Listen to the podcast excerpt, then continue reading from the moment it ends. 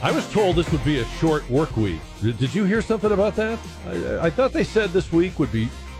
It's only it's only Wednesday. So far, it doesn't seem short. We'll get back to you.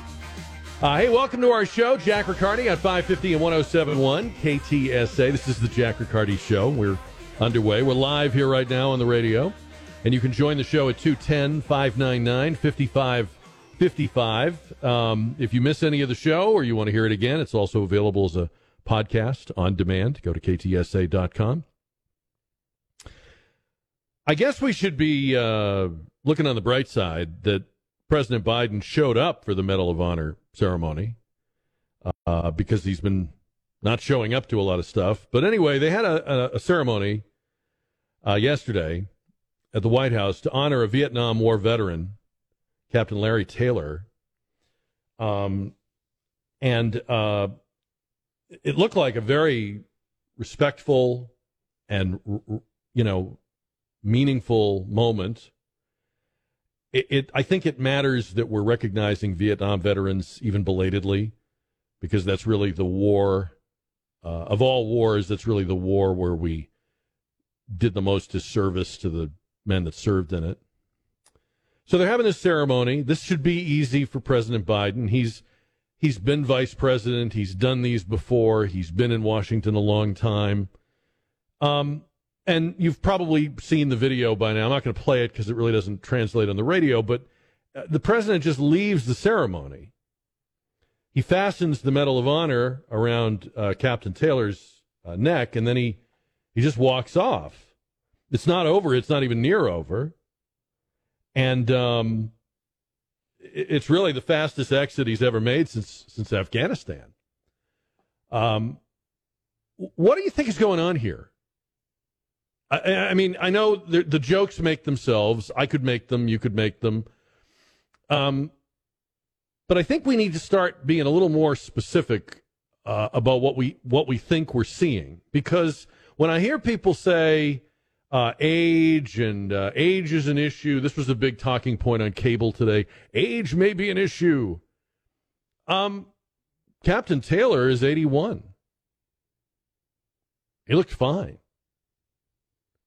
You probably know someone in your life who is the president's age, give or take. They're fine. It's not age. We don't all turn into Joe Biden when we when we hit a certain age. And as people have pointed out, many callers have pointed out over the years, Joe Biden was Joe Biden way before he got to be old Joe Biden.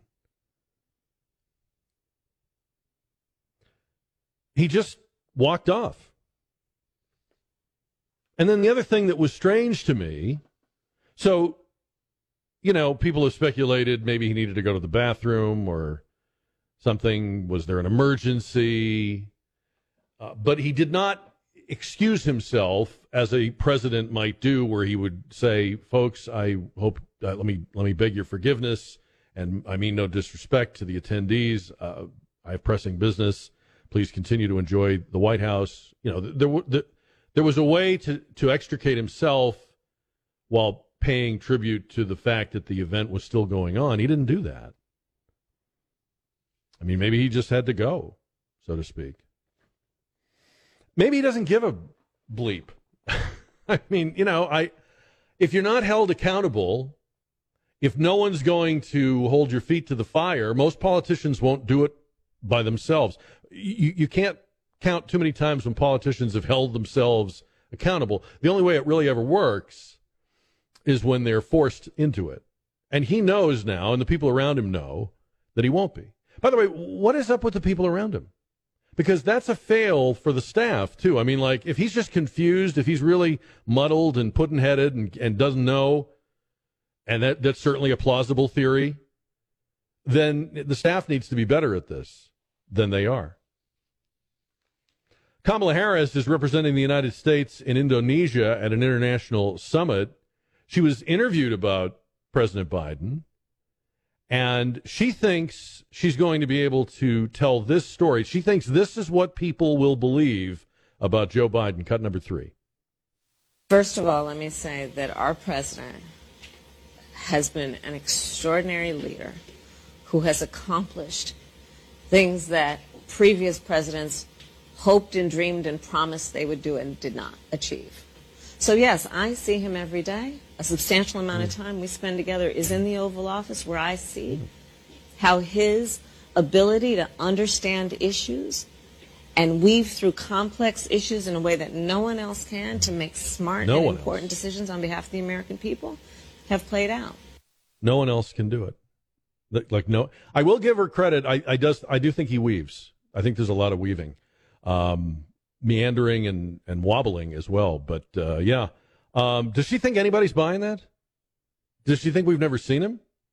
And by the way, uh, Madam Vice President, do you by any chance remember leaving this little thing behind? Cut number four.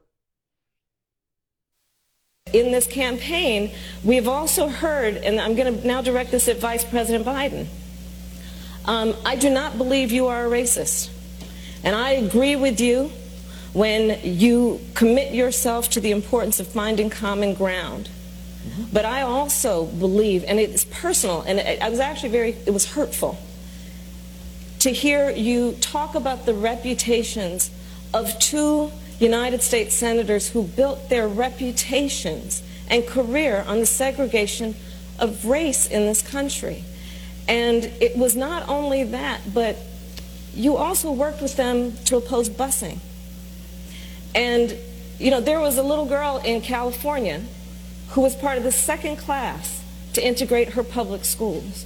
And she was bused to school every day. And that little girl was me.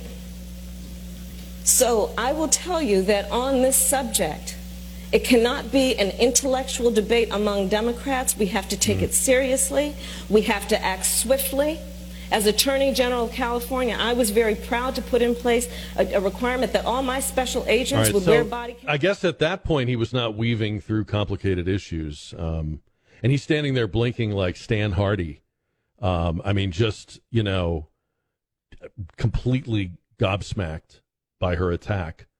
Tell me, tell me that he chose her, his decision, not imposed on him, not put to him. He chose her to be his running mate after that. Please, please convince me that that happened. So anyway, um, it's it's not just age, but we do have an age problem. Nikki Haley says something really smart about this. She says that the U.S. Senate is the most privileged nursing home in the United States, and she points out that Mitch McConnell has done some great things and he deserves credit, but it's time to leave. It's a good line. Most privileged nursing home in the United States. Um, Peter Doocy asked uh, KJP at the uh, White House press briefing why they treat the president like a baby. Why does the White House staff have to baby Joe Biden? Cut number one. Thank you, Karine. President Biden is the oldest president in U.S. history. Why does White House staff treat him like a baby? No one treats the President of the United States, the Commander in Chief, uh, like a baby. So there's this book that says That's ridiculous. when That's staff a walked ridiculous back claim. what sounded like a call for regime one change puts in baby Russia in to the the corner. president. Uh, quote, rather than owning his failure, he fumed to friends about how he was treated like a toddler. Was John Kennedy ever babied like that? So look, uh, I'll say this. Um, there's going to be a range, always a range of books uh, that are uh, about every administration, as you know, uh, that's going to have a variety of claims. That is not unusual. That happens all the time. And we're not going to litigate those here. That's something that we're not going to uh, speak to. There is one thing that I do want to, because I think I was asked this question last week by one of your colleagues about this particular excerpt uh, that they uh, were referring to. And so I'll say this, you know, we did see the excerpt, excerpt the context uh, of the excerpt, and it seemed to be making the opposite overall point about how the value of his experience and wisdom resulted in rallying the free world against authoritarianism, which is important. We have seen this. You all have seen this. And passage of the most the- historic agenda she's in kicked recent into the, uh, history, in binder now, right? Handling of foreign policy, like rallying the world around Ukraine, as you just heard from our national security national security advisor, who laid out in really good questions that your colleagues asked about how the president is moving forward, about Ukraine, uh, about kind of leading into these question, conversations Peter. that he's going to be having at the G20. Why do you think it is All right, that- so um, here, here's my here's my premise, and I want to see what you think. And phone lines are open at 210 599 5555. Yes, he's old. And he's not making a good argument for 80 year old presidents, even though, again, I think letting him hide behind the word age is kind of unfair. He is particularly and uniquely inept. He was inept way before he got old. He was a dolt. He was a bragger. He was a liar. He was a plagiarizer. And that started when he was way younger than I am now. So I, I don't think we should just throw, you know, the age label around, but there is an age problem in politics. Now, here, here's my premise the Republicans are not going to defeat him because he's too old. People aren't going to throw him out of office because he's too old. Have we ever had an election? Can you think of an election where we we uh, defeated a, an incumbent president because he was too old? Uh, have we, in fact, don't we only throw presidents out of office when we are miserable and we connect our misery with the president? Fairly or unfairly, truthfully or not, Herbert Hoover wasn't old. He could plausibly have been reelected to a second term, but we were in the middle of the Great Depression. We were in the middle of the worst economic disaster in American history, or at least modern American history and people were miserable. And it wasn't like Herbert Hoover wasn't doing anything. In fact, he was doing a lot of the same things FDR would do when he took over, but people connected their misery to Herbert Hoover. They even called it Hoover's Depression. The reason they called it that was because the opposition party made sure to connect people's misery to the incumbent president. Whether he was to blame for it or not isn't the point. You could plausibly argue that Herbert Hoover had very little to do with the events that crashed the stock market in October 1929. It happened on his watch, but it wasn't like he ordered it up like you'd order an omelet. So the Republicans have to connect how people think things are going and how they feel about things in their lives, actual stuff, your kids, your community, with Joe Biden he's not going to lose because he's too old. He's not going to lose because he's walking around and wandering out of ceremonies and doesn't know where to exit the stage and shakes hands with the air and that that isn't those are all interesting things to look at. Those are not going to decide this election. He was old when we put him in. People are capable of doing the math. He is exactly the age now we thought he would be 4 years ago or 3 years ago. So it's not that. It's going to have to be that connection. And the media aren't going to make that connection. They're going to, as we talked about yesterday, they're going to be very careful to make sure no one connects him to any of that. So that's that's the that's the job of the Republicans up and down the ballot. But the age thing is not how how you defeat him. I don't think. You tell me. 210 599 55 55. There's a couple other interesting things I saw today. Um, this is a story that's getting some traction this week. An increasing number of incidents involving Chinese nationals, sometimes posing as tourists, attempting to access sensitive U.S. sites, military bases, rocket sites, even the White House. Uh, there was, according to the Wall Street Journal, a, a meeting of federal agencies last year to figure out how to limit these incidents from occurring. That's that sounds strong. What can we do? There have been as many as 100 such incidents in recent years, according to the Wall Street Journal. These gate crashers range from Chinese nationals found uh, driving across a missile range in New Mexico to what appear to be scuba divers swimming in murky waters near a rocket launch site in Florida. And they believe these are attempts to test the security at these locations. I, I, I don't know what they're doing about this. Maybe they're doing something more substantial than it sounds like. I do know there is no clearer indication of where things are going with China than this.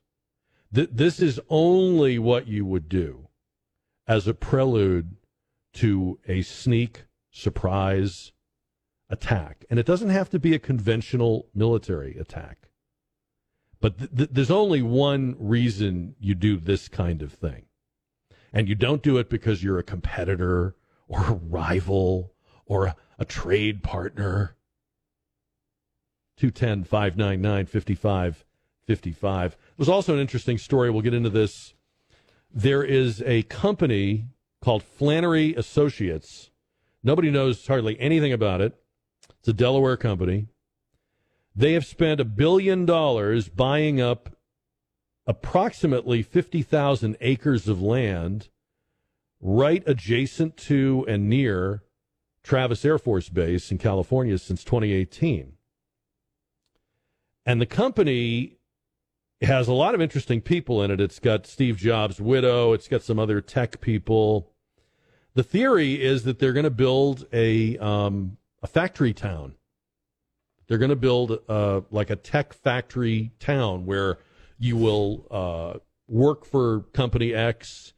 Uh, company X will build your house. Company X will govern that town, and you will be a citizen of basically their. You'll be a subject of their rule.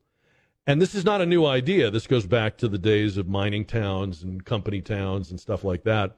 Uh, but I want to get into that a little bit. I want to know what you think about uh, Biden, age, other explanations, what went on at that Medal of Honor ceremony. We'll also uh, uh get into the um, the China story a little bit. There's a big dispute going on between um, a company called Charter, which is the biggest, or I'm sorry, the second biggest uh, cable company in the country, and they own Spectrum, which is the cable outfit here in town. Uh, so the the dispute is between Charter and Disney, which owns a bunch of channels, uh, including ESPN and of course other Disney channels and FX and other things. So anyway, as a result, if you're a cable customer, you can't get any of those. You can't get ESPN. You can't get any of those Disney-owned channels right now.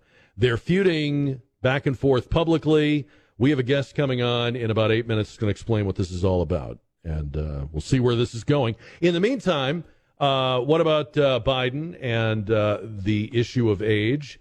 I, I, I, think it's legit to bring up. It's right in front of us, but it's not going to. It, it, this is not how you defeat him. This is not how Republicans are going to win back the presidency. Joe is on 550 and 1071 KTSA. Joe, good afternoon. Hey, good afternoon, Jack. Pleasure to speak with you on this uh, balmy day in Texas.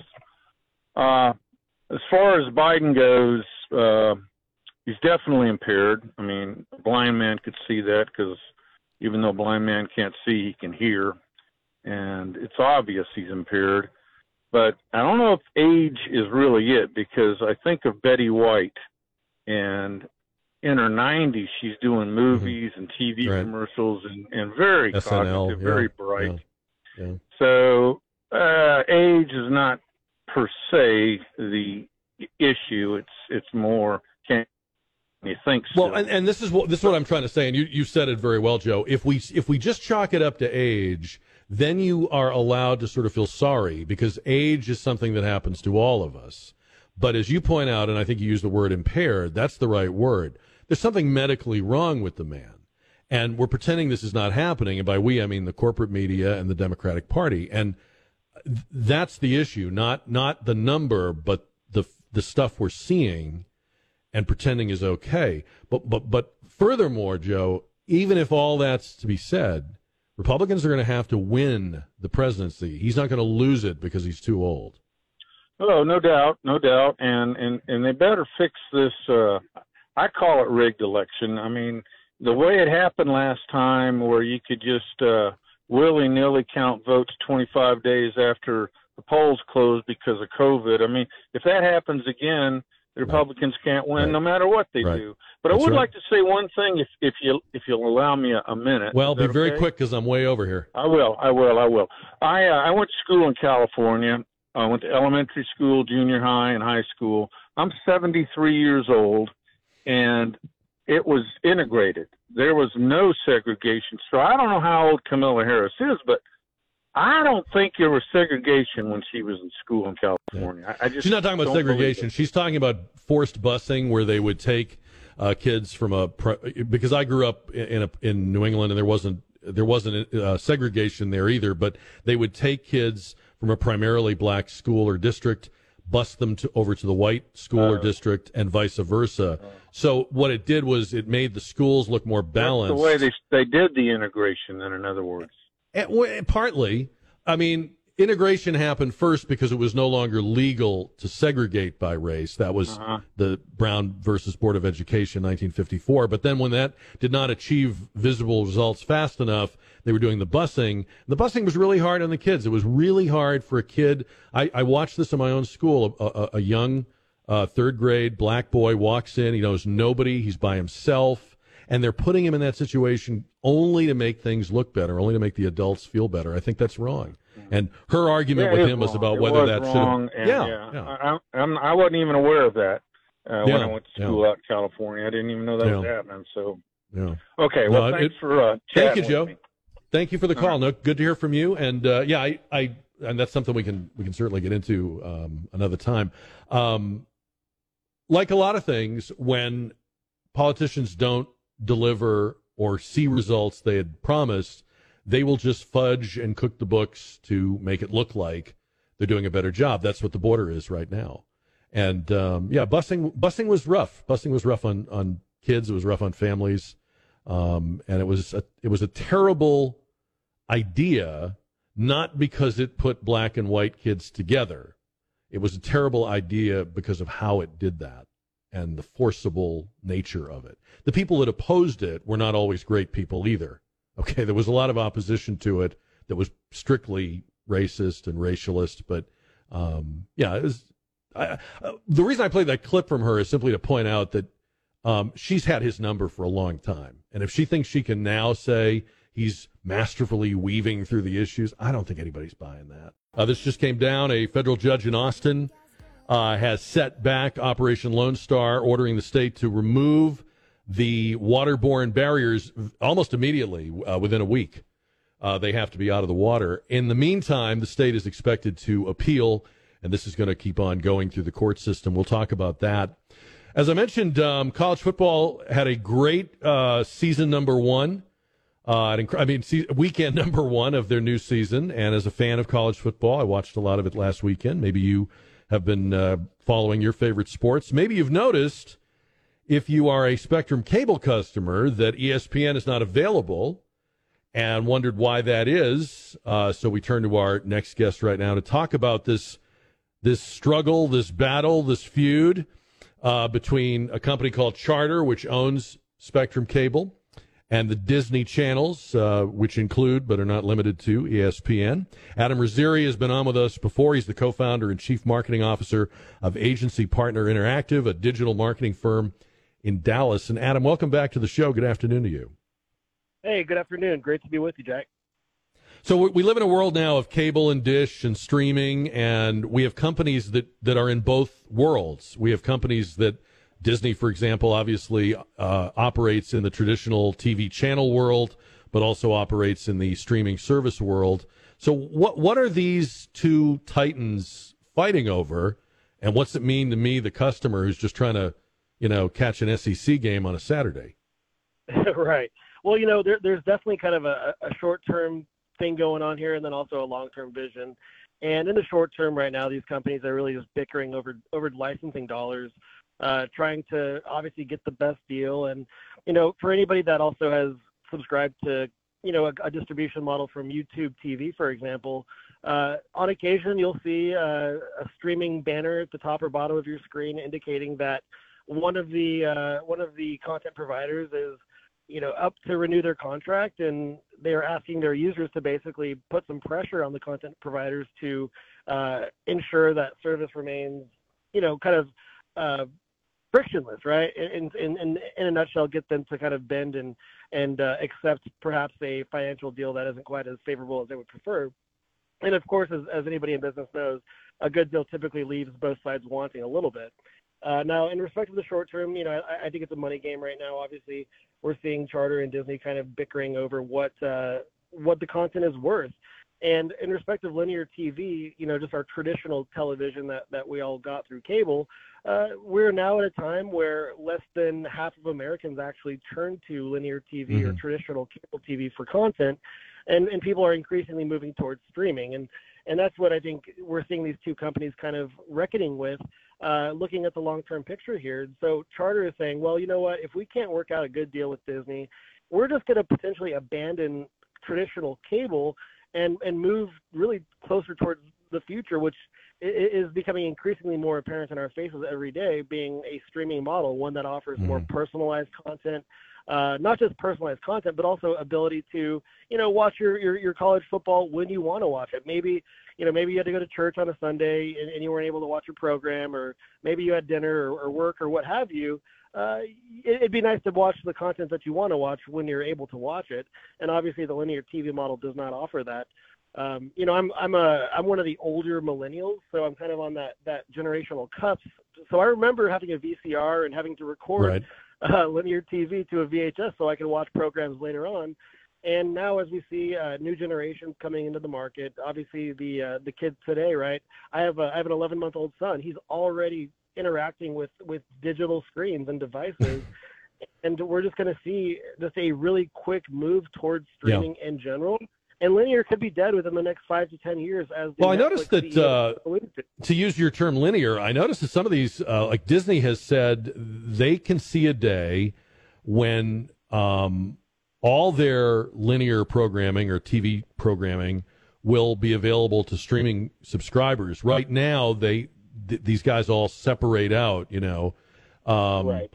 So if if that's what's happening with them, what is happening with companies like Spectrum and Comcast because they also want to be, as you pointed out, streaming companies. They need to figure out what their future is. So um, it almost looks to me like Disney wants to be more of what the cable company is now, and the cable company wants to be more of what Disney Plus or uh, a streaming service right. is now. You've got a you've got a crystal ball there. I, I think you're exactly right. Um, and, and, that's kind of you know the the interesting paradox here, right? You're talking about content producers and then also the distribution channels, and they kind of want what the other ones have already. Um, at, at, a certain point, those entire things just kind of consolidate into one.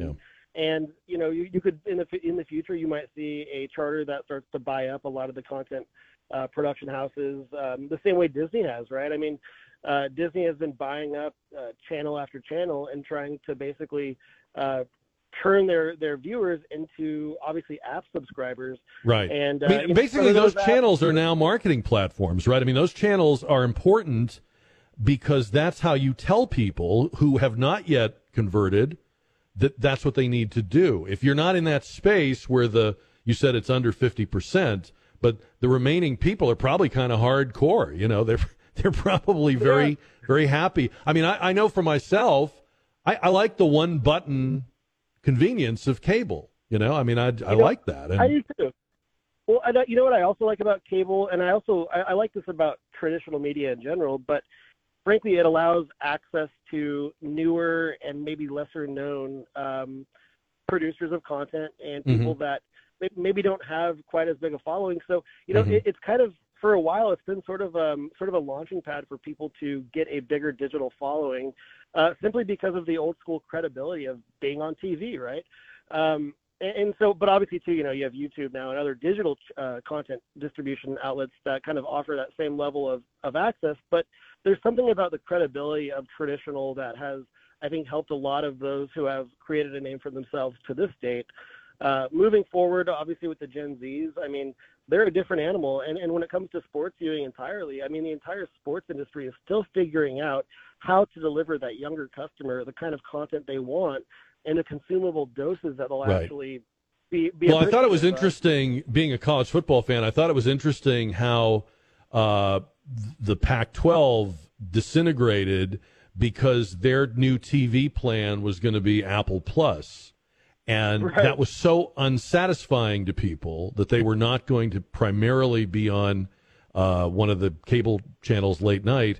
That, that now the Pac-12 is gone. It's it's it's after right. over hundred years, it's disintegrated. All the teams have left. I mean, or, or I guess all but two. So it, it looks to me like in the sports world, you have to make sure you don't move ahead of your users. You can move into the future, but you got to take your users with you. Well, you're exactly right, and I will say, you know, so uh, you know, I live in North Texas, but for for a matter of about three or four years, I lived in Southern California for work, and I wanted to watch the Dallas Cowboys and I wanted to watch the SMU Mustangs at the time lose time after time because we were when I was a freshman at SMU, we were tied for last place with Army. We were Right. really bad at football, but I wanted to watch my team. And in California, I could not tune in to any any real channels that would allow me to watch my teams play. So you know, digital does allow access to people that maybe live outside of specific TV markets uh, to be able to watch those teams that they want to keep up with. Um, obviously, like you said, though, you cannot just rip the band-aid and just totally just you know leave behind the the consumers that you have already, right? And we've seen that with a lot of big brands to, to this date, making decisions that have alienated their legacy customer, um, but also failing to, to actually connect with the uh, the future or Yeah. younger customer that's that's got increasingly more buying power. Uh, these companies have to go about this in a way that's fairly sensitive to their customer, and you know, marketing data definitely helps with that. And you kind of pointed to the to the marketing opportunities of digital and streaming the the data that you get from a from a digital user is so much greater than what you get from a linear user. You have a lot of assumptions and a lot of generalized aggregated data when it comes to that linear user. But with digital, I mean, you're tracking individuals, not just Right. like neighborhoods or or, or. Extrapolations, yeah, yeah. Exactly right, and that's extremely more powerful to advertisers. Yes. So the money obviously follows that too. Yeah, no, that's a great point. So, um, uh, I, I guess real quick final question because we're way over time. Is this going? Is this uh, standoff, this hostage crisis, uh, going to end anytime soon, or is this going to run along through probably the whole football season? I don't see this this hostage crisis lasting more than man two to four weeks. You know, is, is kind of what I would expect, and, and that might be even kind of kind of a long hail mary sort of of estimate there. Uh, this is a this is a, there's a lot of money here for both of these companies just kind of waiting, and so uh, you know obviously as these guys get closer and closer to their next uh, shareholder earnings calls, uh, they're going to have a lot of questions to answer from some Right. people that are looking for a return on their investment. Yeah, good point. We'll leave it there for now. Adam Rosari, always appreciate you. Thank you for coming on today. Thanks, Jack. All right. On our KTSA Connecticut Quality Water Softeners Newsmaker line, uh, we can talk about that. I want to get your votes in on the JR poll. I want to know what you think about the, the judge. This is not a final decision. This is just another step in the road. Uh, but it is interesting that every single thing that works in terms of enforcing the border is immediately struck down or sued, uh, you know, suit filed against. Uh, it, it does make you wonder, right? I mean, every effective technique is the worst thing ever. And now we're hearing that about the floating barriers. Talk about it. We just got the breaking news that uh, there's been a setback for Operation Lone Star and those floating border barriers. Uh, judge in Austin giving the state a week to pull those things out of the water. The state already saying they will appeal that. Bo is on the Jack Riccardi show. Hi, Bo. Afternoon, sir. So my Afternoon. take is, I, I understand the law quite a bit, and for a federal judge to intersect into this, I understand it's a, it's a lawsuit, but it's not a law that he is opposing in this ruling. It's not a policy; it's an action. So to me, it sounds like a homeowners distribute, uh, you know, homeowner association kind of thing. It's like, why, why are you, why, you, why are you talking about this? I'm not a lawyer either, but I think the reason it is a federal issue is because the federal government's accusation is that Texas placed these on the international boundary, and the federal government is saying that's that's our department. But I, I, I share your frustration because, as with HOAs, HOAs will stick their fingers in a in a problem but never make it better. They'll just object to what you're doing, right? Like, well, where's the solution or where's the constructive? You know, let's all we're all in this together, right? Like, we all want our neighborhood to be better, right? But how can't why can't we work together instead of writing me a ticket? And with with the federal government, why is the federal government at war with a state that is effectively controlling the border? It's, it, it- the state is enforcing federal law. The, but I mean, the both parties in theory should want the same thing. When the federal government does this, they they demonstrate to us they really don't want they want an open border. They really don't want it to be controlled. controlled by chaos.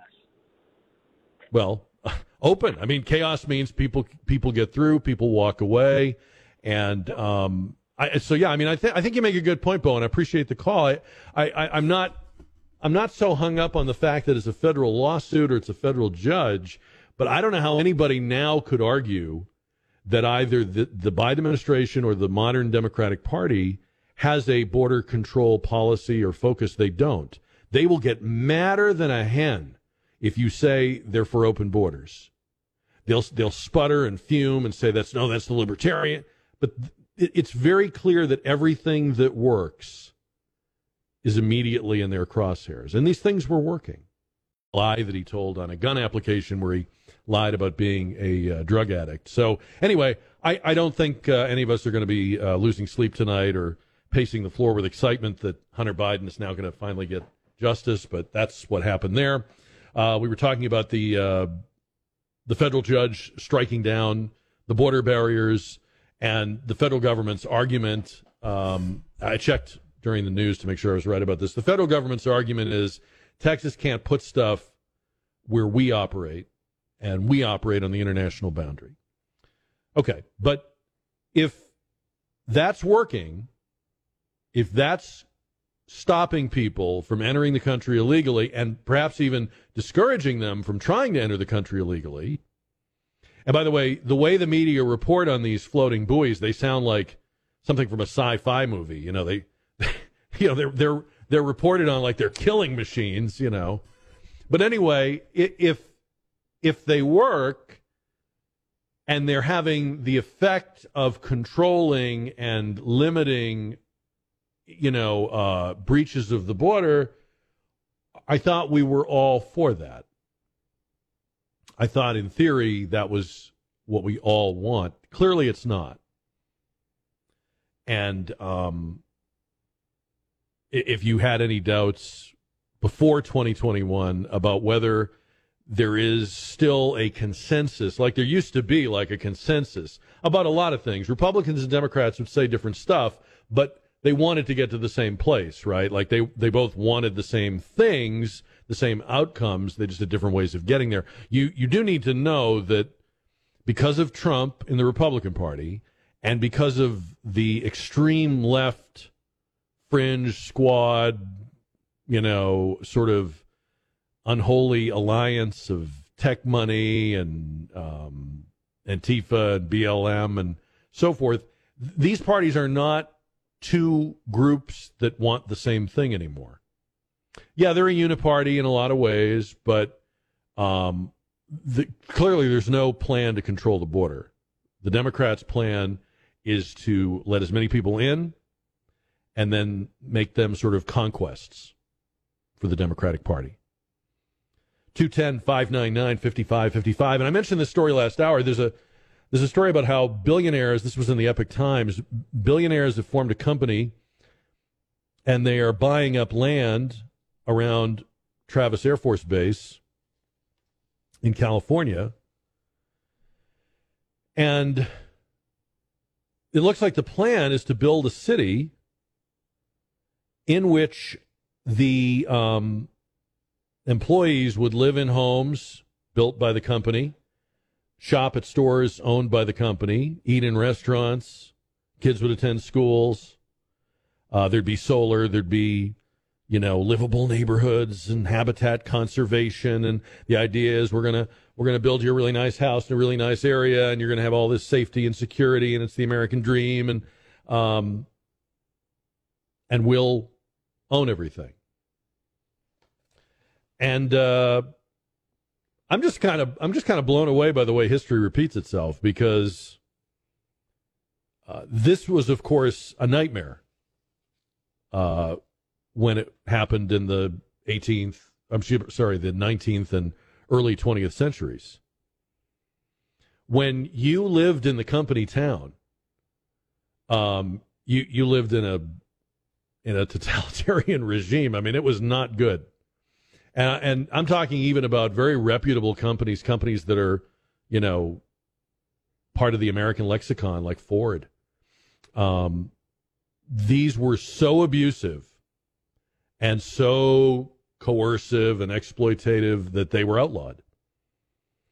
But this is, I think, part of what we're seeing more and more of. If people are, are willing to be controlled and they're willing to trade their freedom and their choice for security or the illusion of security, um, these folks are all for it. They're they're good with it.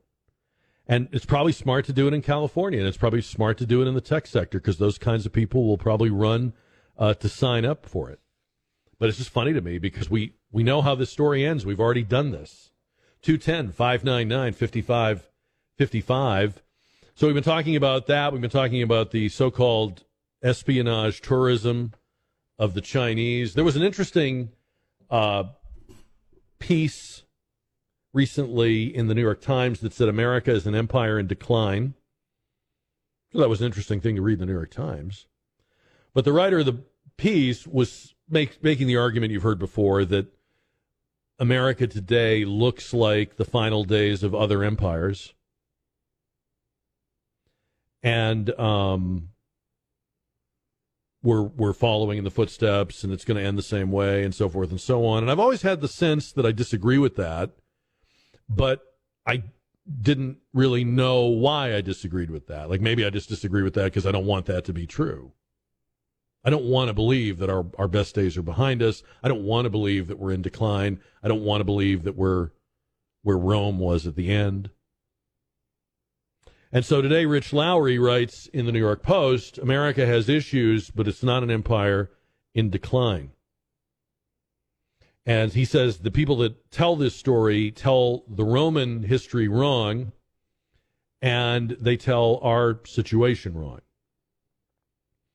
And so his argument is we have problems, but we're not Rome at the end. And we're not beyond repair. Do you do you agree with that? I mean, you, it's kind of a dire question, I know, but when you hear people talk about this, are you in the camp that says, "Yep, it's it's over, America. It's been a good ride. It's been a good time," and or are you in the side that's on, on the side rather that says, "I, I can't accept that. I don't accept that. Uh, we've we're not them. We have uh, a founding that's very different. We have a basis that's very different. Um, we also have their example, which they didn't have the example. So, what do you think? Uh, yeah, Rick, uh, Rich uh, Lowry says we're not like Rome in decline. We're not the Roman Empire, the, the fall of the Roman Empire. He says, uh, first of all, he points out that the fall of the Roman Empire took a very long time. It actually took probably longer than we've been a country. But also, he says, um, we don't look like they did. We don't have armed contingents of Canadians or Mexicans uh, wandering across the border. We don't have our own military marching on our capital or taking over our bases and forts or fighting other branches of our own military, all things that happened in the waning years of the Roman Empire. Um, we don't have a constant spate of political assassinations and overthrows. So he's right that we don't literally have all those things. But I guess the question is is that what we're headed for? And I guess I would like to think, and I would like to be in the camp that says, no, we're not. But I think the reason the, the reason I feel that way is because um, I know, and you know, what we are supposed to be. We have this set of ideals that, if we are living up to them or even trying to live up to them, prevent these things, this decline, this balkanization, this dividing into camps, because that's what eventually what happened was Romans were not Romans anymore. They were tribal, they were balkanized each group lived with its own kind and foraged for its own stuff and the hell with the rest of it and the hell with the, the, the general enterprise of it. We're supposed to do that. But if you don't teach that, if you mock and belittle that, if you relegate the founders to a bunch of dead white slaveholders, if you say that the Constitution is a living document that can be uh, altered, erased, rewritten anytime, then it's really nothing. It's it's it's basically a contract that's unenforceable and meaningless.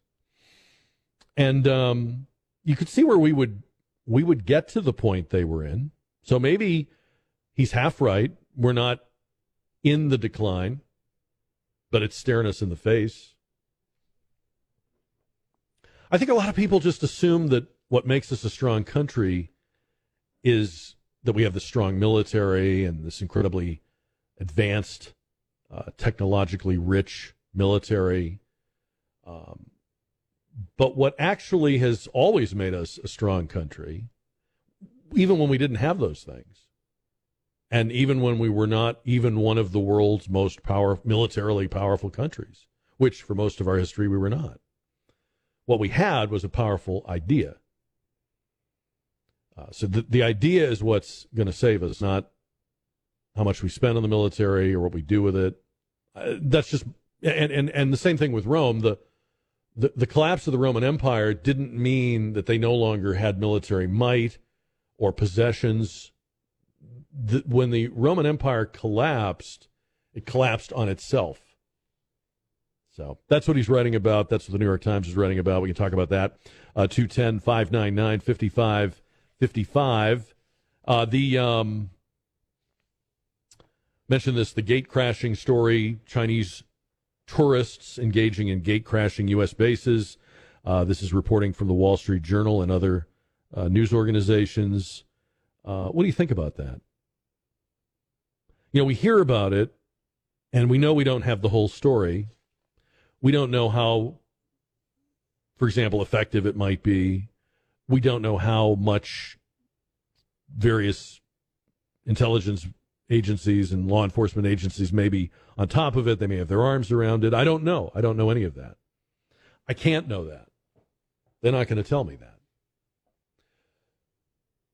All I can do with that with this story, I think all any of us can do with this story is conclude that whatever we think the future is going to bring, whatever we hope is going to happen, China seems to know what's going to happen, or the Chinese government, I should say.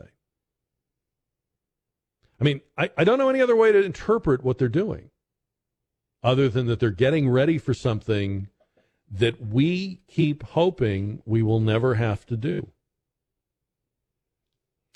Uh, Chinese nationals, sometimes posing as tourists, have accessed 100 or more military bases and other sensitive sites in recent years. No cases have resulted in espionage charges.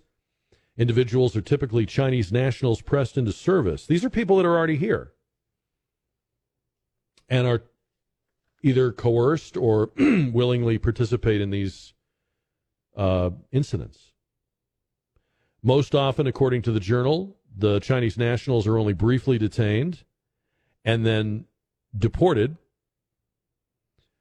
Paper says the U.S. believes this is an organized probing effort of the Chinese government and its intelligence services, but there's no reason to do it unless you expect conflict. And if you are if you are, as China, not wanting conflict, if you are wanting competition and rivalry and engagement, you're not doing this. So we may not know what we're doing about it, but I think we can be pretty clear about what the Chinese government intends. And and I I, I don't know about you, but and I'm not an expert on this stuff, but I, you know, grew up in the Cold War and I watched Reagan kind of masterfully play China and Russia against each other. It just seems to me like in recent years they've come together. We've driven them together. They've come together. China's helping them in Ukraine. China is alleviating their uh, problems in other parts of the world. They're attempting to draw India into this uh, alliance as well. So it just seems very strange to me that we're this is like the biggest mistake you could possibly make letting the other two most menacing and powerful countries unite. And in the meantime, you're talking about them, you're, you're talking about one of them like they're Nazi Germany, okay, Russia. You're talking about the other one like they're uh, a trade partner. And that, that's not working, right? I mean, you can't you, you can have your own ideas you can have your own opinion you can't make your own reality this espionage tourism is the reality of what China's doing. I think. Now time. It's the final countdown. Music. Music. Music. Top 10 board. We'll start with number 10.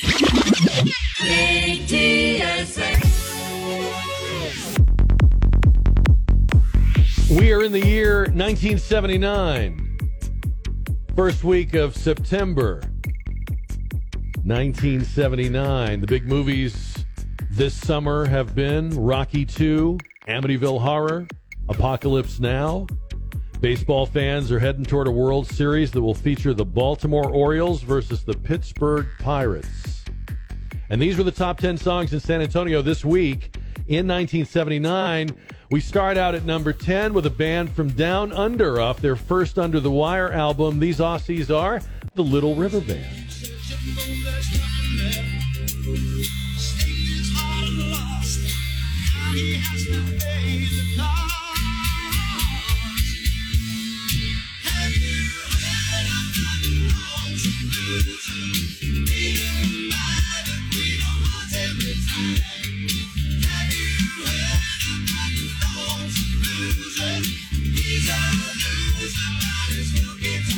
All right, we're counting down this week in 1979 at number 10, Lonesome Loser by the Little River Band. The song at number 9 this week is written by a Texan. Will Jennings was born in Kilgore, Texas, wrote some very famous songs like Tears in Heaven, My Heart Will Go On. He's in the Songwriters Hall of Fame, and he wrote for Dionne Warwick, I'll Never Love This Way Again.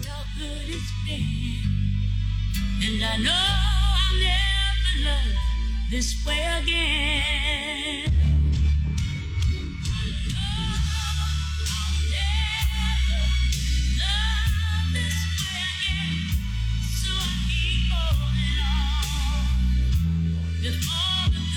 I think that might be my favorite Dionne Warwick song. It's so great. Will Jennings is an amazing uh, artist. He's worked with Clapton, B.B. King, Whitney Houston. With Steve Winwood, he wrote on the Arc of a Diver and Back in the High Life albums. He wrote Higher Love, The Finer Things. Uh, he's written with jazz artists like Joe Sample and the Crusaders, and as I mentioned, B.B. King and many, many other people. Written a number of songs that Dionne Warwick has recorded, including that big one, I'll Never Love This Way Again. And that takes us up to number eight this week in 1979. She's dipping her toes in the disco waters for the movie she made with Ryan O'Neal. It's Barbra Streisand and the main event.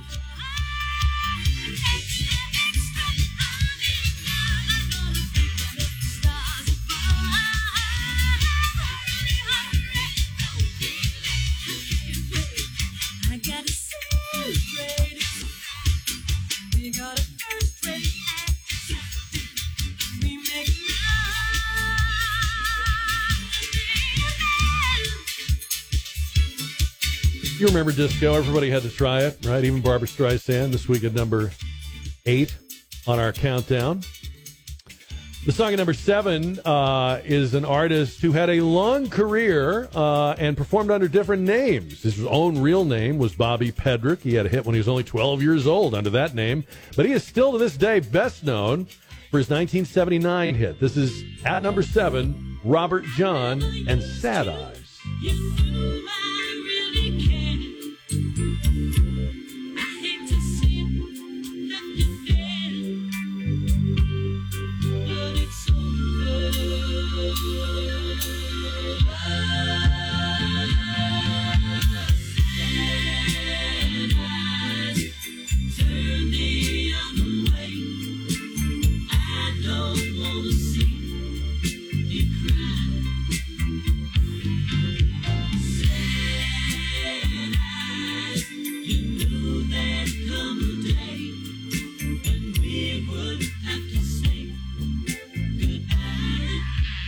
Guy had actually been out of the music business for a while. He was working at a construction site.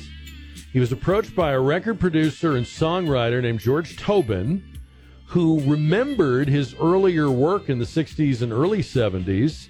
Said, I think this guy could have a hit again. I've got some songs that I think might work for him. He wound up living with George Tobin. He kept his day job and he recorded what would become his biggest hit, Sad Eyes, Robert John, number seven this week. Up to number six on our countdown, it's a song whose songwriters were inspired by another hit of the time, Emotion by Samantha Sang. They liked it so well, they gave Maxine Nightingale this song right here.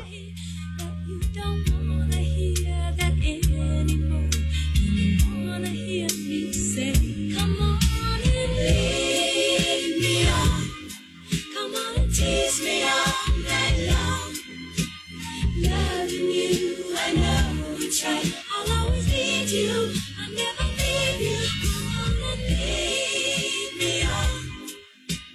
Tease me all night long. I'd rather be a fool with a broken heart than someone who never hmm. got a Maxine Nightingale has said many times she was as surprised as anybody by the success of this song. She really didn't think it had hit written all over it. Our song at number five this week in 1979 is a story song. It's about a young man named Johnny who makes a deal with the devil. Play pretty good fiddle, boy, but give the devil his due. I bet a fiddle of gold against your soul, cause I think I'm better than you. The boy said, My name's Johnny, and it might be a sin, but I'll take your bet you're gonna regret, cause I'm the best as ever been. Johnny, rosin up your bow and play your fiddle hard. Hell's broke loose in Georgia and the devil deals the cards. And if you win, you get shiny fiddle made of gold. But if you lose, the devil gets your soul. The great Charlie Daniels Band and the Devil Went Down to Georgia, a huge hit that was kept out of number one only by the fact that there were some other really, really epic songs ahead of it, which we're about to hear. But this week, The Devil Went Down to Georgia is at number five on our 1979 countdown. Our next song is the only ELO song to not include a string section, and the drum track on it is a loop of tape. They just loop it over and over again throughout the song, ver- varying the speed a little bit. You'll never hear this one the same way again. It's Don't Bring Me Down.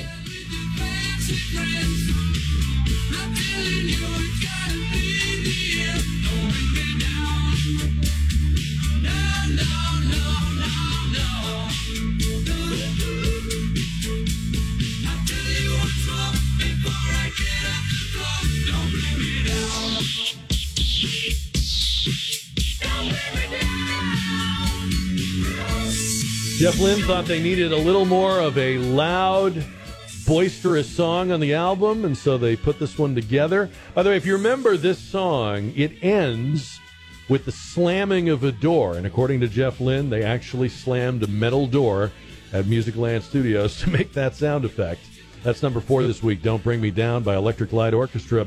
Fresh off a show at the American Airlines Center in Dallas this weekend, and now headed for the West Coast, is Earth, Wind, and Fire. This week they were at number three.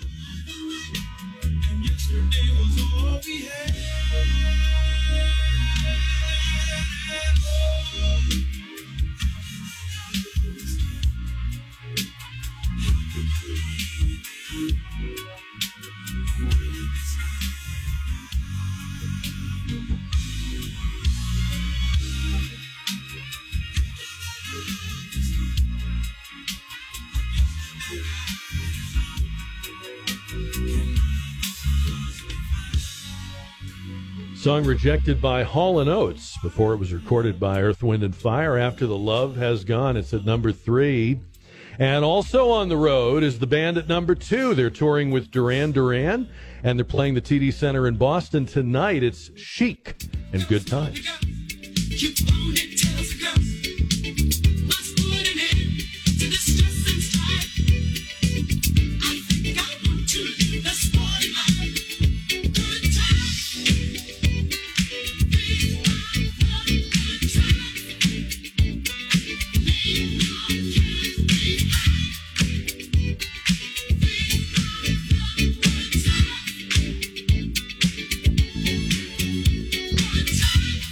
I mean, you can see how with Good Times and After the Love Is Gone and Don't Bring Me Down, it was just impossible for The Devil Went Down to Georgia to get to number one. So, what was the number one song this week in 1979?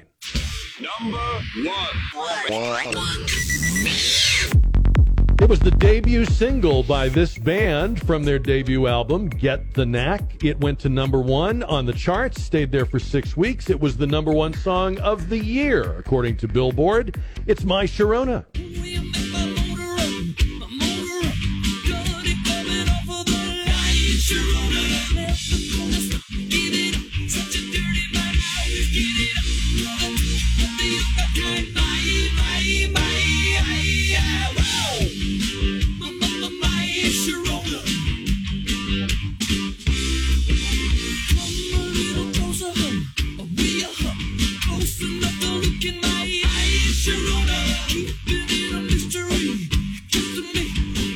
And get this Capitol Records had never had a song go to gold this fast since the Beatles' I Want to Hold Your Hand 14 years earlier. Of course, it's still a huge seller. It's never gone off the radio. It was even on George W. Bush's presidential iPod back in the day. My Sharona by The Knack is the number one song this week in 1979.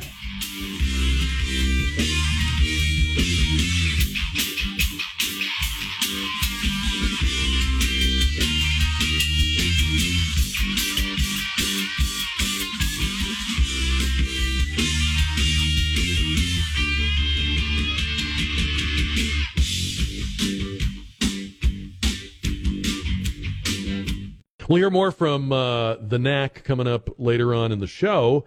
But as we told you um, a couple of weeks ago, the Rolling Stones have their first new studio album.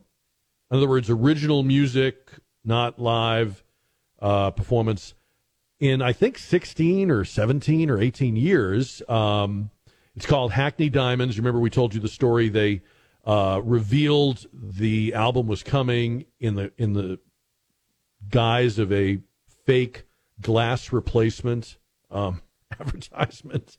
Um, so we're not exactly sure why, but that was their little uh, Easter egg.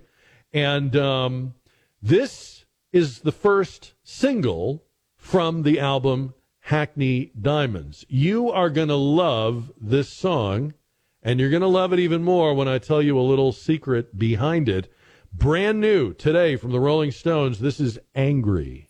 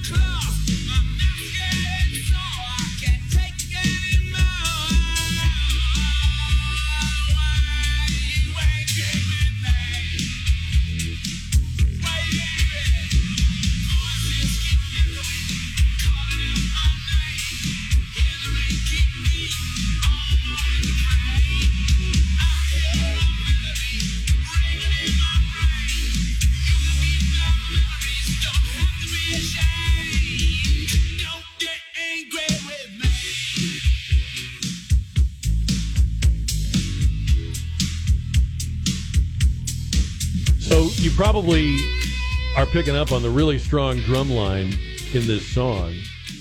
And you know that Charlie Watts passed away a couple years ago. Uh, on the album, there are two tracks that Charlie Watts plays on because they recorded them obviously before he died. But for everything else, the drumming is Steve Jordan, the great Steve Jordan. And the reason Steve Jordan is playing the drums with the Stones on Hackney Diamond is because of Charlie Watts. He told the Stones, he told the manager, he told Mick, if anything happens to me, Steve Jordan is your man. They go back a long way. They've known each other a long time. You know how drummers are. They all are aware of each other. And so uh, Steve Jordan has the, I guess you'd say what, like the blessing, right? The imprimatur of the great Charlie Watts on Hackney Diamonds and the first single from the Stones. And I'm sorry, I mean, that sounds like as good a song as they've ever done. I mean, that Don That's- Cooper, what do you think? That's old school Rolling Stones, no doubt about that. I 'Cause tell you know how when- he, he has that Charlie Watts beat going. I'm telling you. And and you know how when an older act, forgive me for putting it that way. Maybe there's a more delicate way to put it. When a more um, vintage band puts out new music, you always have like this sort of sympathetic ear, like, well, I, I want to like it, and there's nostalgia, and hey, it's great that these guys are still, you know, you know what I mean? Like you're you're making allowances, but you don't need any of that for this song. I was reading some of the comments, and a lot of people are saying this is much better than I expected. Yeah. Uh, I think Yeah. they were kind of, you know, expecting just you know something to kind of a throwaway song out there because this is apparently supposed to be all new songs on this album. So Yeah. but Uh, everyone is really surprised how how great it sounds. The album uh, itself will be available October 20th. That's the first single called Angry by the Rolling Stones with new drummer Steve Jordan, who's still doing his other projects and plays with a lot of other people, but plays on that album in place of the great Charlie Watts. Hear a little more.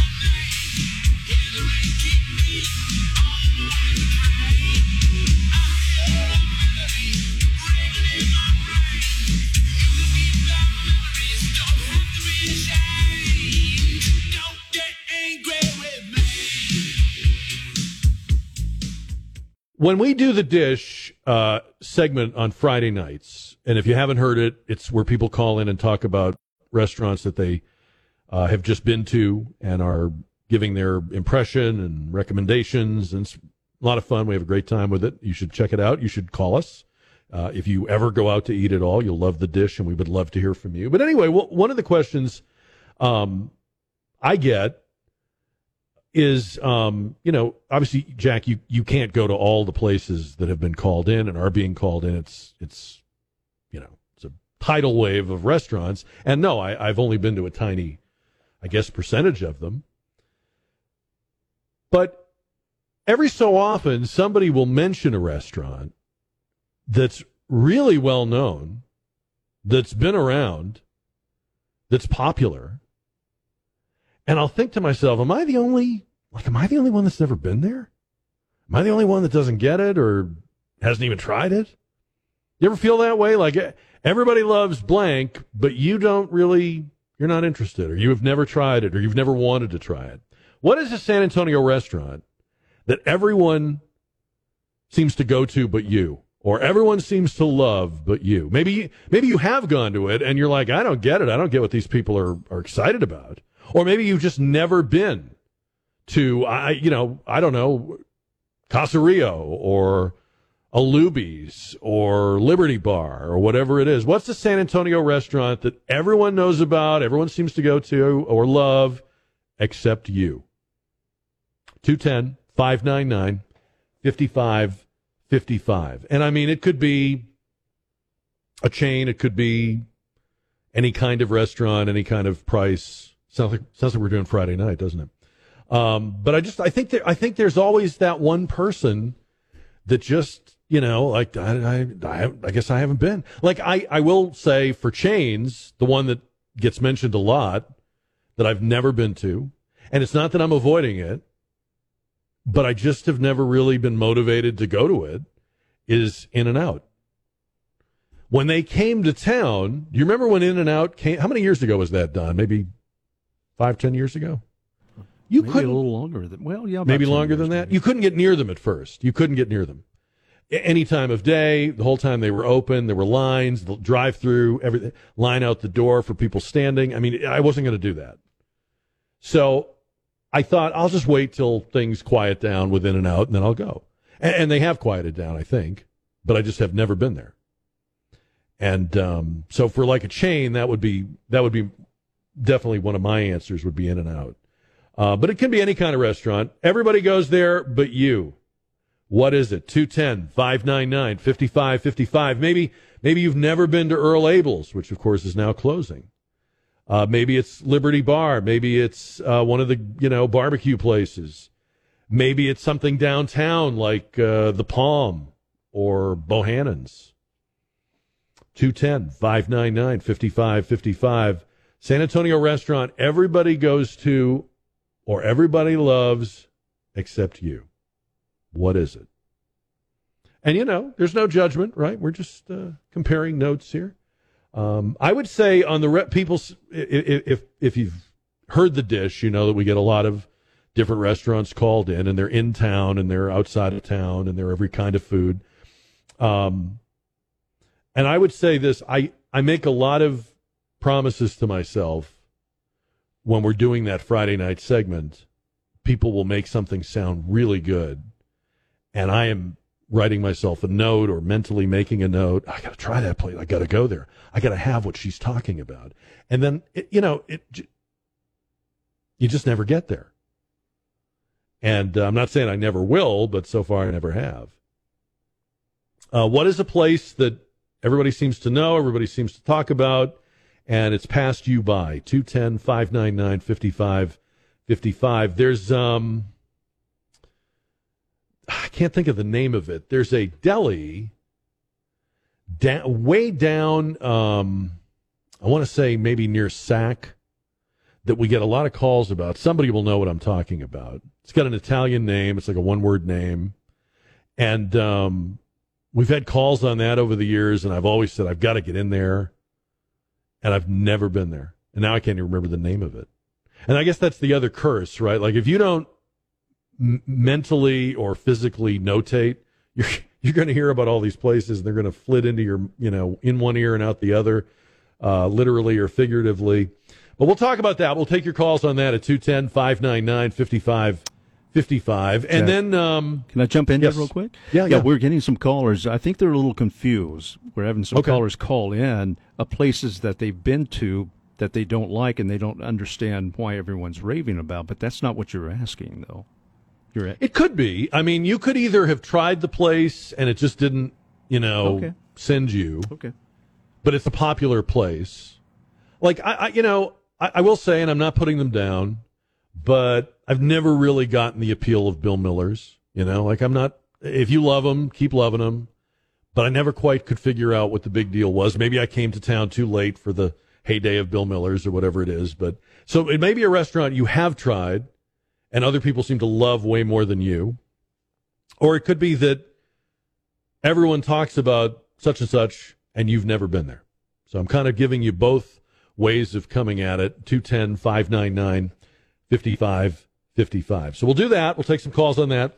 Um, mentioned uh, earlier on the uh, in the last hour, we were talking a little bit about um, uh, obviously music and the Rolling Stones and counting down 1979. Um, I, I read an interesting uh, article uh, last night about music on the radio, and I'm going to share that with you because obviously we're not a music station, but um, th- there's some really interesting things happening with radio and uh, music on the radio, and it kind of ties into what we just did with the 1979 countdown. So we've been kind of talking today about media, right?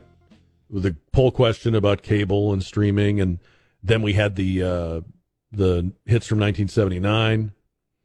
And I was reading this article about how across the country, the most successful radio st- music radio stations, the, the most successful radio stations are news talk radio stations. They're the ones that make the most money. They're they're powerhouses. They're keeping a lot of radio companies in business. But the most successful music stations right now are basically oldies stations. Stations that are playing, you know, the hits of, let's say, the 80s and 70s. City after city, there is one or more stations that are dominating that uh, that town, that community in the ratings. So this article was talking about why that might be, and one of the things they said was that uh, when you when you hear music that we now call classic hits or classic rock or oldies, this is both welcome to us who remember it, but it's also new to young people. So, like people my daughter's age, they hear the 80s, they love the way it sounds, but it's also new music to them. They've never heard it before. And so, those two factors, this article said, combined are making those stations successful. Okay, maybe that could be true. It could be true. But I also know that people my daughter's age don't use radio to hear music. They stream it, they make playlists, they, you know, they, they don't. They, my daughter, I don't know if my daughter's ever turned on a radio station. I, I know for a fact she never had a radio in her room. Unless she was like hiding it, like, you know, she was the, like she was the French resistance and she had to hide it in case the room was searched, but I don't think so.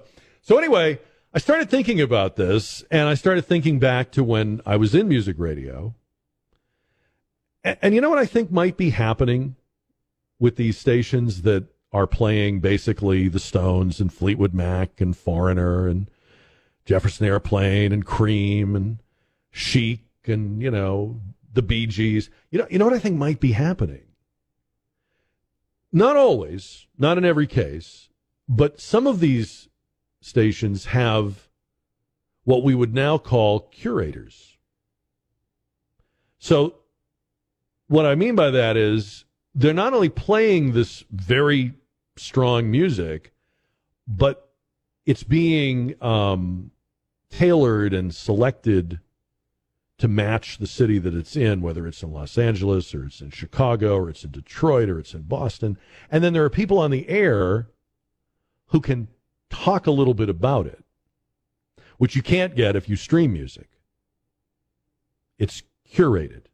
It's you've got a you've got a guide. You know, you can go to a famous place and you can just walk around and look at it and have a great time. But sometimes you want to take the tour, right? Sometimes you want to sign up for the guided tour. You want to put on the little earbuds and, and get the narration that goes with that location. You'll get more out of it. If you go to a famous place, you'll learn more about what you're looking at and it'll walk you through that that experience. Th- that's what these people on the radio are doing. Now, we used to take that for granted. If you're over a certain age, those were called disc jockeys, right? They knew a little bit about the music. They could tell you stuff that was going to happen with that band or when that artist was going to come to your city. Um, but then it got complicated. You know, you started getting into a lot more talk and chatter and contests. And I remember, for example, when I was in music radio in the 1980s, we would have these very complicated contests where we would have to, Don Cooper, you probably remember some of these. It was difficult to explain all the things that went into this contest. I worked at a station that gave away, it was called the Power Trip. And it, it was, you would, if you won the grand prize, you went to the Super Bowl and the presidential inauguration in January of 1989. Both of them. You won them both.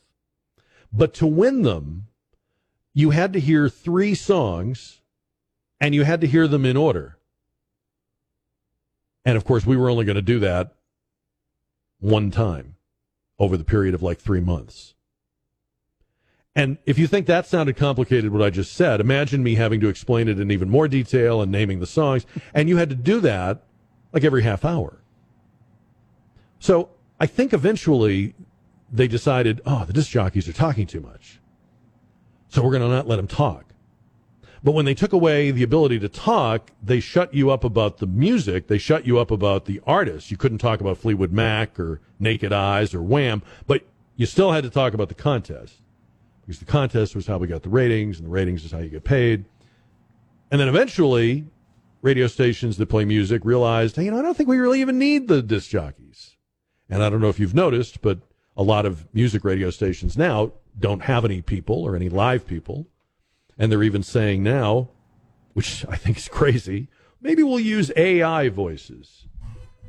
Well, all of that, of course, is fine if people just want to hear the songs.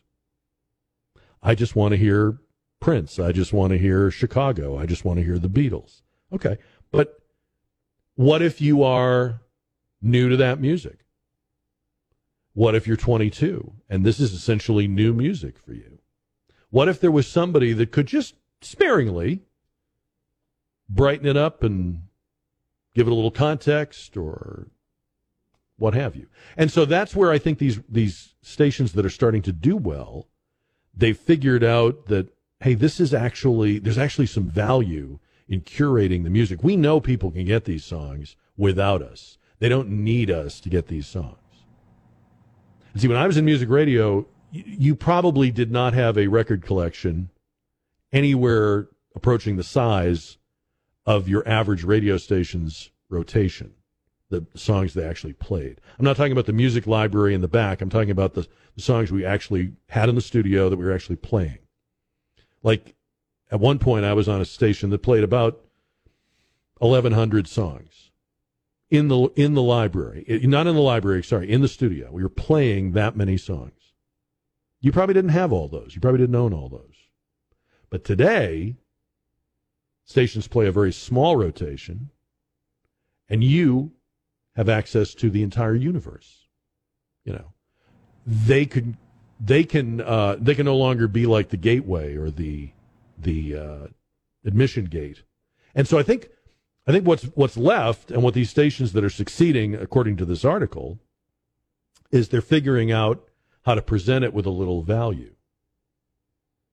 And um, I don't know. I don't know how long it'll last, but I'd like. I think for right now, it's like everything old is new again. The original reason for having a human being to present that music is turning out to be a good thing. It's turning out to be a virtue all over again. It just took us 30 years to figure out that all the stuff we had eliminated, we had eliminated some things that were actually valuable. Does that make sense? You brought back a an interesting memory when you were talking about contests that we used to do because when I was doing music radio and we were doing similar contests of that sort, we'd spend more time explaining the rules Yes. to the contest, Yes. and all you could think about is that I'm putting people to sleep right now, and then and you know, and it was all written perfectly by our program director, you know, and you had to read it verbatim, and Mhm. you know, Yep. every word has to be read exactly the way it's written, so that uh, the listener, you know, does not miss any of the instructions to the contest itself. And then someone got the idea: why don't we just put it on a, a recorded promo? Yeah. Well, and they do that, and and it's you, you have a guy that reads it like at double speed, right? Um, but even so, even when you're even if you're not explaining the official rules, if you're just explaining like the mechanism by which you win, it can't. It, it's just it was too complicated, you know. I remember doing it. I remember, th- and I was on an afternoon drive like I am now, and I remember thinking, these people are in the car. I, I mean, how how in the world are they? How in the world are they retaining any of this? You know. And you'd have a few diehard people that would that would retain it and would play the game. It, it was astonishing to me how good some people got at it. We had one contest. I, this sounds ridiculous. I swear I'm not making this up. We had a contest. They just relaunched this station, um, and the slogan was the 45 minute music back guarantee. And what it meant was we guarantee to play at least 45 minutes of music per hour from 9 a.m. to 4 p.m. I was on after 4 o'clock and we didn't play that much. But in the midday, in the workday, we were promising to play. So that meant you were limiting the commercials and the talk and the news. We had news back then and all that. So you're going to get at least 45 minutes worth of music. If we played less than 45 minutes, we would pay you $1,057 because that was the frequency. Now, okay, that wasn't too hard to explain, right? We had a really cool TV commercial. They used outtakes of, not outtakes, but clips of popular music videos. So it looked like Steve Winwood and Whitney Houston, and people were explaining the contest. It was very cool, very well done. But that implied that a person listening to that radio station would time the music segments. How, how would you do that? Unless you're doing nothing. You have no job. You have no housework. You're not driving. You have a stopwatch, a pad, a pen. Who listens to the radio with a stopwatch? But that was their big gamble that we'll prove we play more music. If you catch us not doing it, we'll pay you. And that's where I think they went off the rails. I mean, I did it. I, I went along with it. I was young. I was just glad to be there. I probably didn't think about it at the time like I'm thinking about it now. Now I'm thinking that's insane. They should have hated us. Should have been like people should have been like, "What are you people crazy?" But that's that's the kind of thing you would do. And I know there's probably a thousand other stories like that uh, in different radio markets and different radio uh, stations. But yeah, w- there'd be all these very elaborate. There'd be prize catalogs, and you'd have to listen and have the catalog uh, in your hands when we announced that we're d- playing from the uh, you know the F page and the catalog. I mean, it's just and, and so all of that is where they thought, oh, we've got to eliminate all the people and clutter and talk. But there is a place for people that kind of curate the music for you. Are your are your guides to the music. Like when you I'll tell you what I think it's like. You're watching an old movie and you're sitting next to a friend who's never seen it before and you've watched it 10 15 times. Once in a while, not a lot, right? Because that would be annoying. Just once in a while, you point a little something out on the screen. You recognize her; she's from such and such. Or now watch what this guy does, or whatever. That's what that's what the best disc jockeys do with the music. Just a little added, you know, something something with music that doesn't need a lot of additions music that stands on its own. Like this article was saying in the Los Angeles radio market, the number two biggest market in the country, six of the top 10 highest rated radio stations are playing basically oldies. So something's going on with that. You know, that's a huge chunk of a huge population of people. Six of the top 10.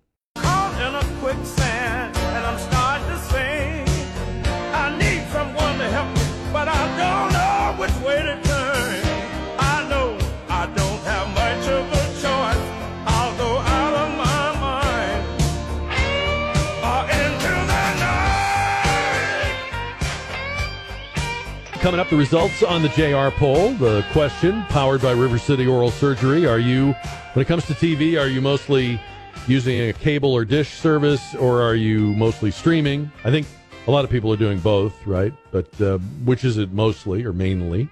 We'll find out. I love this story. It's a dog story. Who doesn't love a dog story? And it's about a dog named Scout. And Scout was a stray, a mutt, like 99% of the dogs that wind up in shelters. And that's where Scout wound up. He was at a shelter um, in Bellaire, Michigan.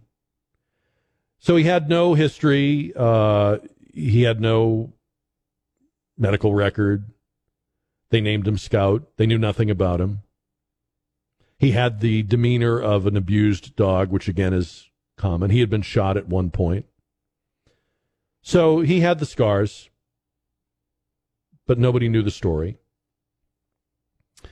Uh, one night he escaped the shelter. That happens a lot too. He got over a couple of fences. He got across a busy highway. And he went through the automatic doors of a nursing home down the road. And he walked into the lobby of the nursing home. Nobody noticed him. He hopped up onto a couch in the waiting area, the you know, the reception area, and curled into a ball and went to sleep. You know the way dogs do where they're so still you just don't even know they're there. They found him, they called the police, the sheriff took him back to the shelter. A few nights later, there was Scout back on that same couch in that same lobby. Somehow he had crossed all those barriers again and made it into the nursing home. The call was placed again. He was brought back to the shelter again. Couple of nights after that, Scout's back. And now the staff at the Meadowbrook Medical Care Facility has a decision to make. Because for some reason, Scout just believes that he belongs there. The administrator, Marna Robertson, says, I'm a person that looks at outward signs. If it's meant to be, it's meant to be. he did that several times. It's obviously something you should pay attention to. And I said to my staff, well, he wants to be here. Would anybody like to have a dog? And the staff said, well, we all would. And he became the official dog of the Meadowbrook Medical Care Facility nursing home. And if you think the staff is enjoying Scout, you haven't heard about the patients, the residents. There's about two dozen who live there, and Scout has free rein. He wanders the halls at will, lies down wherever and whenever he wishes. I want a job like that. Visits residents when the mood strikes him. He's learned how to get into rooms by jumping up and using his paw to pull down on the door handles. He seems to remember which residents keep dog biscuits in their walkers or beside their beds. Robertson says to each of these people, he is their dog. And what's so amazing about this story is it, it sounds like the kind of thing you would choose to do. But the dog chose it. I mean, it sounds like the kind of thing a nursing home, a rehab should have, right? But the dog chose it. It wasn't anybody's idea, it was Scout's idea. Scout is still a mystery. Nobody knows where he came from, what his original name was, or if he ever had one, how he wound up astray. Nobody knows for sure what bad things happened to him, but it's sure that some things did. He still walks with a little bit of a cower, a little bit crooked. His tail is a little lower even when it's wagging. He's still frightened by loud noises. He's still a little more comfortable with women than men. But Scout knows where he belongs. He knows his purpose. And it's a beautiful story in a lot of ways, one of which is we're all looking for purpose.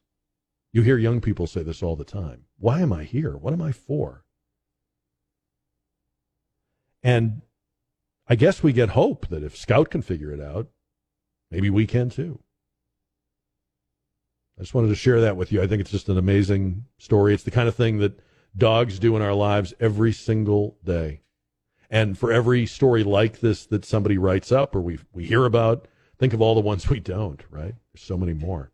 JR poll results powered by River City Oral Surgery for TV. Are you mostly cable or dish or mostly streaming? Obviously, a lot of people doing both, but it was no contest. 62% are streaming to 38% that are using either cable or dish primarily. And again, a lot of overlap. We know that. But thanks to everybody that voted in the JR poll. It's always available at ktsa.com. We'll have a new question when we go live tomorrow at 4.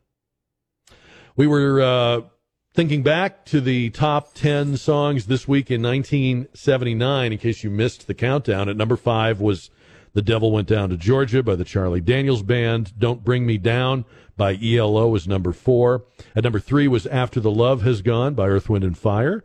Number two in 79 was Good Times by Chic. And My Sharona by The Knack was the number one song this week in 1979. Doug Fieger of the Knack was 25 years old when he met Sharona Alperin, and she became his girlfriend. And they dated for a while, and it inspired a lot of songwriting. Fieger recalls it was like getting hit in the head with a baseball bat. I fell in love with her instantly, and I wrote a lot of songs feverishly in a short span of time. He claims that My Sharona was written in just 15 minutes. And yes, they were engaged at one point, but never actually married. Later on, Fieger would say they remained great friends and did so till the end of his life. This is the number one song from 1979, The Knack and My Sharona on KTSA. Have a good night.